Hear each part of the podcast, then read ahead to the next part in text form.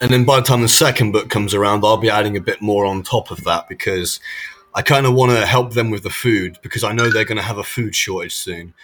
Uh, so, well, we all are, right? So if I can help get them food with the money as well, that'd be fucking great.